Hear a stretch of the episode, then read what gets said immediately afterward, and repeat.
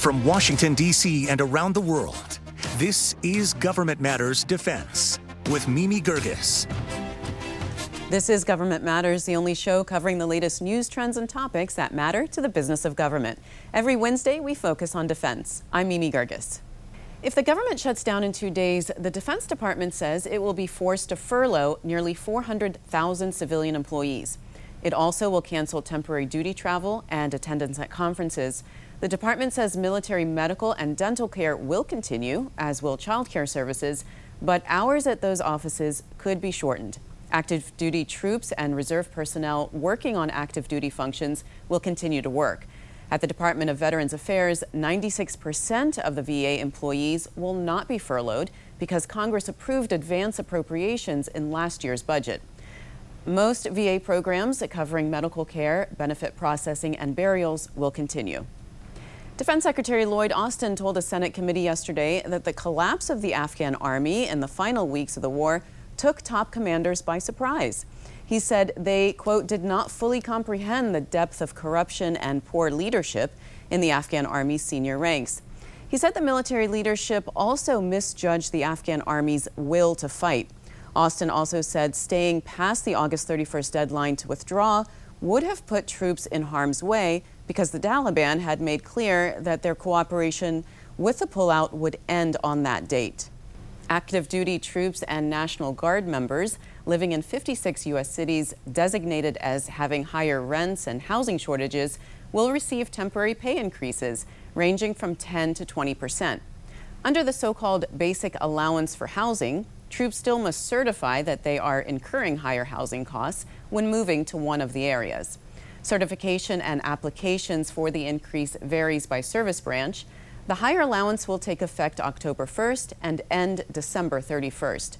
The Defense Department has yet to determine the 2022 housing allowance, which will take effect the 1st of January.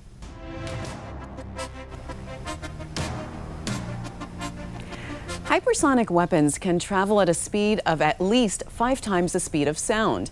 That's around 3,800 miles per hour.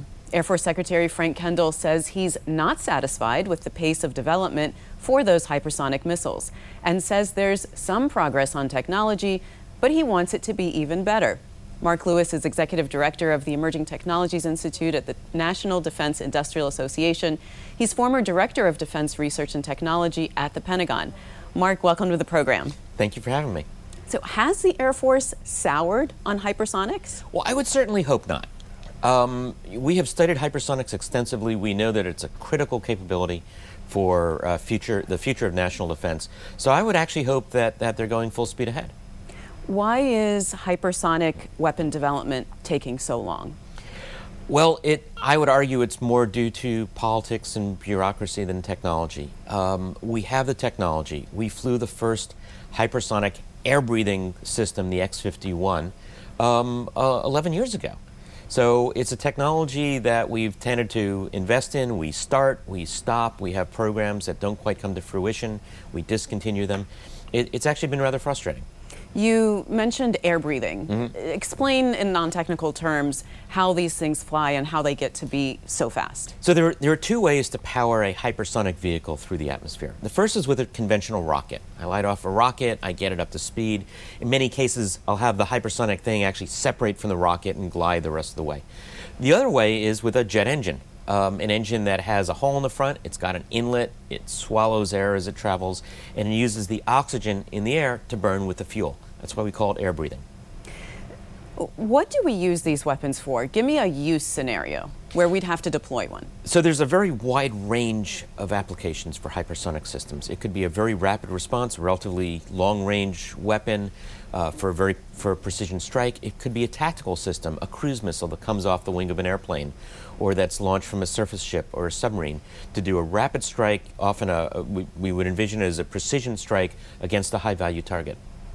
And how far along are we with the technology? Give me a timeline. When would we see these built and deployed and used?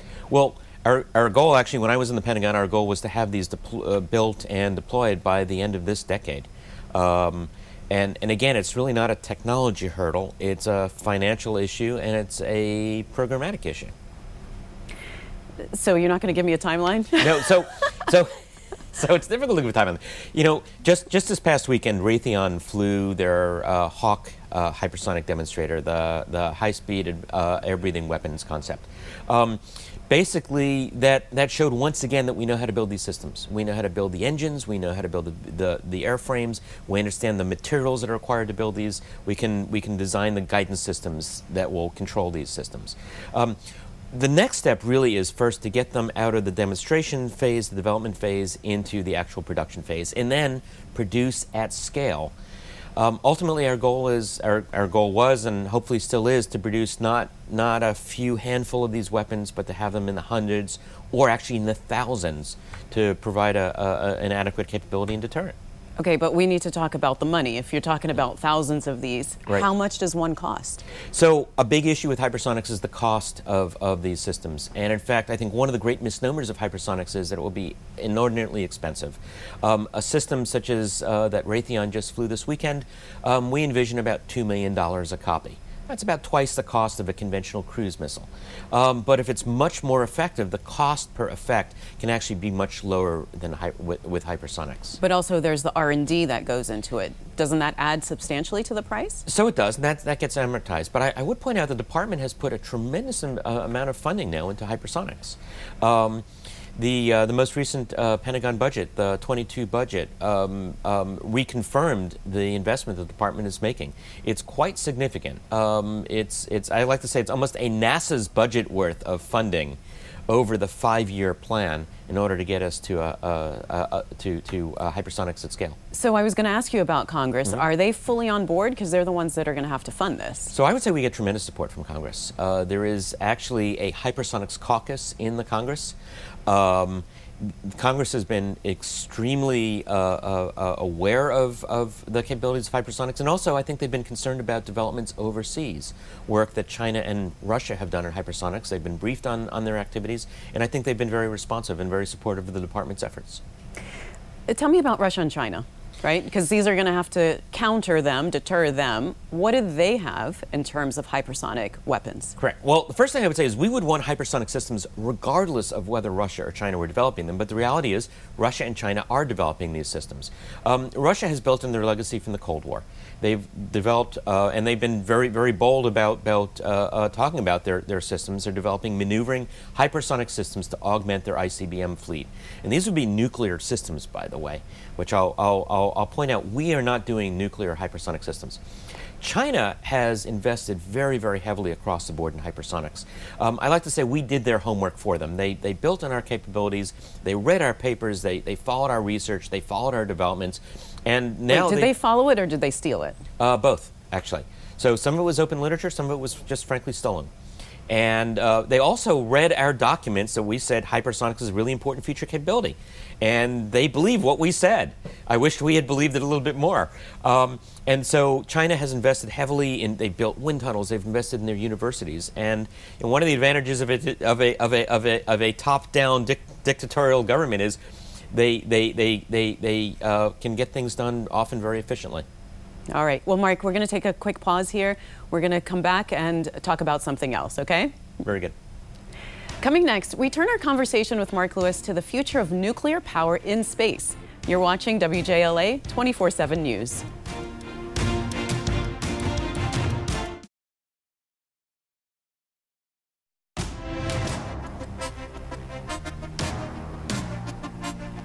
Spacecraft today can only travel so far and so fast with current rocket technology. But nuclear power could be the key that allows spacecraft to fly farther and faster. The Department of Defense and NASA will refocus on nuclear power systems for future space capabilities. Mark Lewis is executive director of the Emerging Technologies Institute at the National Defense Industrial Association. The U.S. government had worked on uh, nuclear powered rockets back in the 1960s. Why are we just now rediscovering this idea? So you're exactly right. There, there was extensive work done, not just research, but development, and engines were built. And there were even plans in the 1960s that we would have nuclear rockets that would uh, power the later Apollo missions to the moon. And then ultimately, they were seen as the, the engines that would get us to Mars. Um, in the early 1970s, the White House lost interest in, I think they lost interest in, in, in the Apollo missions, but then lost interest and, and, uh, in nuclear power, and, and support waned. And so that technology kind of just got shelved. I mean, is it still valid? Is it still useful? Do we have to reinvent the wheel now? So, so the technology was shelved, but we actually don't have to reinvent the wheel because we pretty much remember a lot of the work that was done. So there were two key programs. One was a program called Kiwi, which was a, a joke because it was a kiwi is a bird that doesn't fly. The Kiwi rocket engine never flew, so that was a joke. And then there was a, a program called Project Nerva, which was the more advanced version. And under Nerva, uh, engines were built, tested, they were run. Um, they, uh, some of the Nerva engines were run for uh, almost half an hour. The, the, engines could be started and stopped. So it was everything that you need for, for a space propulsion capability.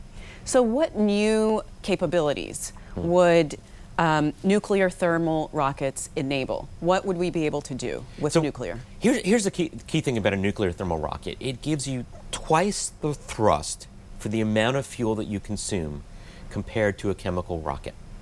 So you can think of it as better bang for the buck. In, in, in, aerospace engineering terms, we refer to the specific impulse of a rocket. That's the amount of thrust you get divided by the rate at which you burn fuel.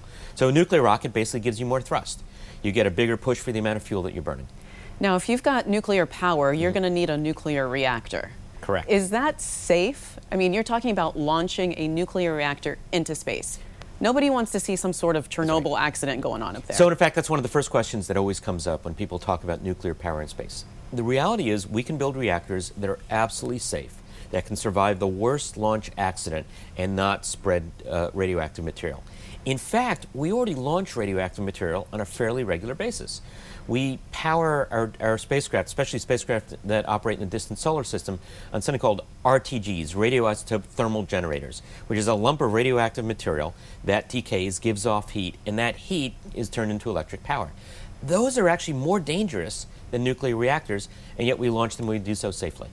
So, how important are these is this technology to military strategy? How will this change things for the Pentagon, if at all? So one of the things that we've learned over the past decade or so, we've realized space is not a sanctuary. We used to think that if we launched something in space, it was safe from attack. Now we know that's not true. Russia, China have capabilities. And one of the ways you might want to respond to an attack is to get out of the way.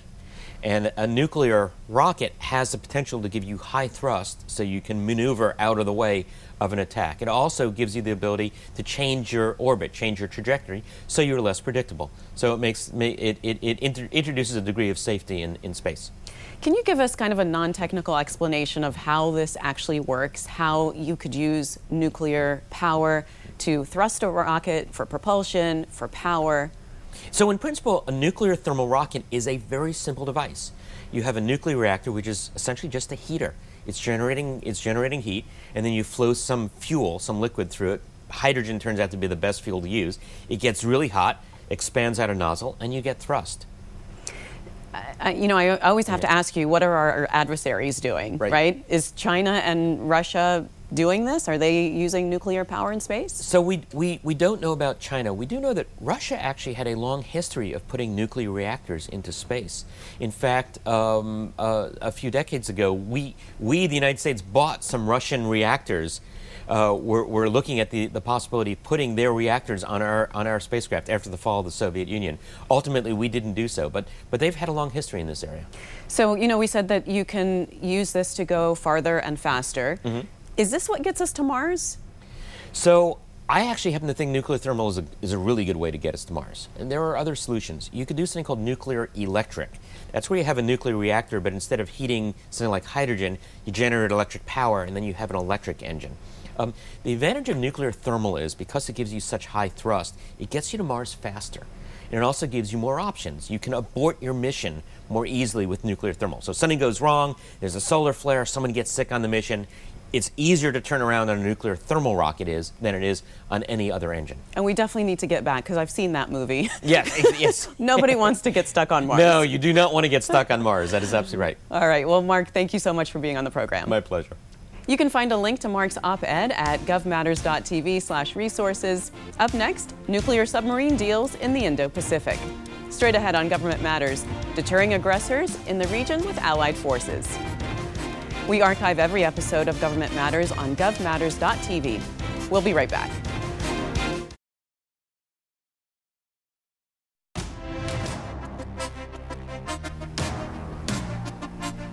The Biden administration has announced a deal to help Australia deploy nuclear powered submarines. The trilateral agreement, which includes the United Kingdom, aims to deter Chinese aggression in the Indo Pacific region. But implementation will be a challenge. That's according to Bradley Bowman. He's Senior Director for the Center on Military and Political Power at the Foundation for Defense of Democracies. Brad, welcome to the program. Thank you. So, what were the intentions of this partnership and why had it not happened before? Obviously, Australia is one of our allies. So, why didn't we ever give them nuclear submarines before? It's a great question. Thanks for that. And thanks for the opportunity to discuss this with you. You know, you're exactly right. I think that nuance has been lost in a lot of the discussion. You know, it's not like uh, Australia is a new ally. They've been an ally for decades, and they're one of our most valuable allies what happened with the Australia, the agreement between Australia, U.S., and United Kingdom was not a new military alliance. We already have one with Australia. It really, in essence, was a military technology partnership, and that partnership is based on the fact that the United States is in a frenetic military technology competition race, competition with both China and Russia. And it's one where, frankly, uh, China is fielding, in some cases, military technology superior to that which our own troops have, which is not a good thing. And so when you survey that problem and then assess our, our assets, you know, what do we have going for us? We have, well, we have democratic tech savvy allies, and among those are Australia. Now, Australia has been a proud member of the uh, non-proliferation community. They're really a Boy Scout on that front. I mean, they, they really play it straight and well. We can demand and expect transparency from them. But I would say really Beijing has pushed them to this. You know, as Beijing's economy has grown, they've conducted the most ambitious military modernization effort in the history of the People's Republic of China. And as their military powers become, uh, they become more powerful militarily, they become more of a bully, frankly, throughout the region, almost every direction you look. Australia sees that, and they say, you know, we need increased military capability to defend Australian interest and democratic principles versus might make right might makes right authoritarianism and the bullying that we're seeing from Beijing. And so they're looking for better ways to do that. Now they were buying um, diesel-powered submarines from France, and yes as we know, they, I guess, pulled out of that uh, agreement. Yes. In favor of the U.S. nuclear powered submarines. Explain that. Why did that yeah, happen? Yeah, sure. So I, am talking about kind of, so it's a partnership for military technology that's going to last for a long time. But the first kind of most significant uh, case uh, that's going to go through this new partnership is exactly that. It's going to provide Australia nuclear powered, not nuclear armed, nuclear powered attack submarines. Now, exactly, Australia had a, a contract with France, where France was going to provide Australia diesel powered submarines, frankly, which were far less capable what they're going to get in, from the US and the United Kingdom. Obviously, Paris was not very happy about that. They lost billions of dollars. But the bottom line is, uh, you know, just from an Australian perspective, is that nuclear powered submarines can can uh, travel faster, they can go farther, uh, they they can go faster, they can stay underwater longer, and they can carry more weapons. So that's exactly the combat capability Australia wants and needs to help secure, along with America, the a free, open, inclusive Indo-Pacific.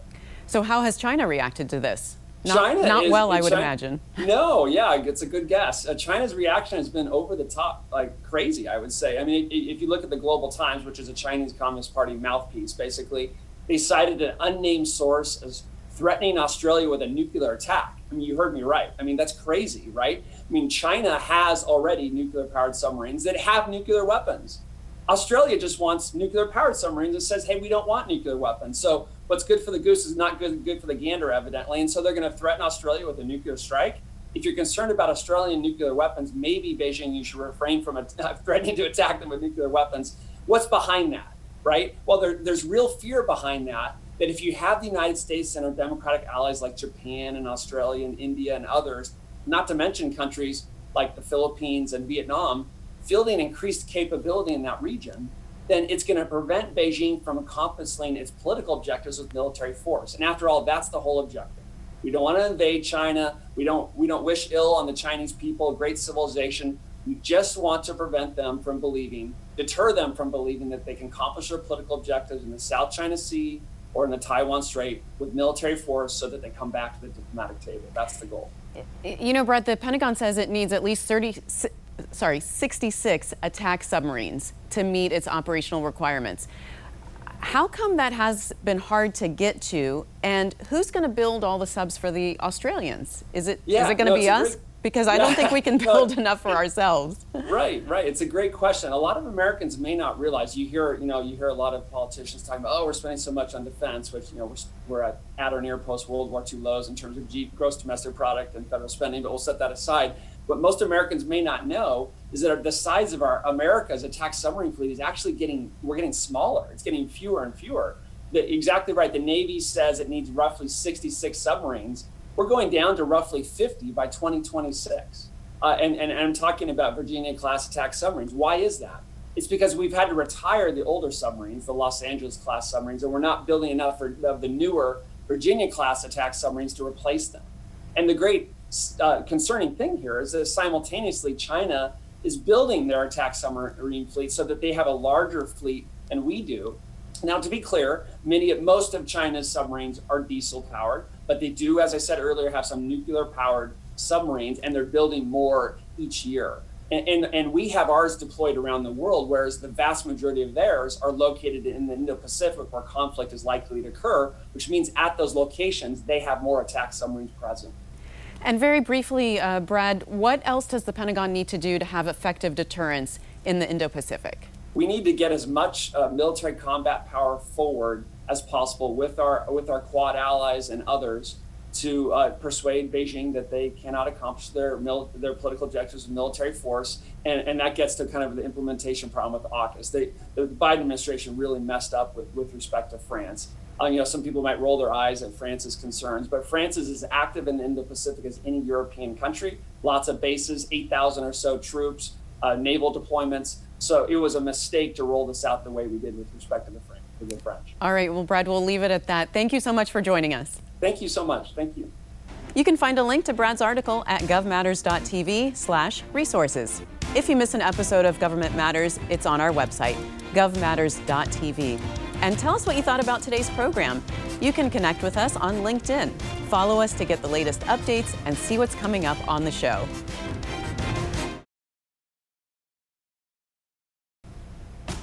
That's the latest from Washington. Join me weeknights at 8 and 10:30 p.m. on WJLA 24/7 News and Sunday mornings at 10:30 a.m. on 7 News to stay plugged in on issues that matter to the business of government.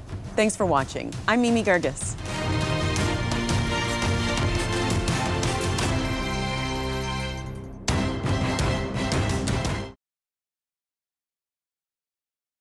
Thanks for listening. Our daily program is produced by Katherine Roloff and Drew Friedman. Christy Marriott leads our technical crew. Our web editor is Beatrix Haddon. Our director of content is Alan Holmes. Visit govmatters.tv for articles, videos, and more. Government Matters is recorded at WJLA TV in Washington, D.C. Copyright Sinclair Broadcast Group.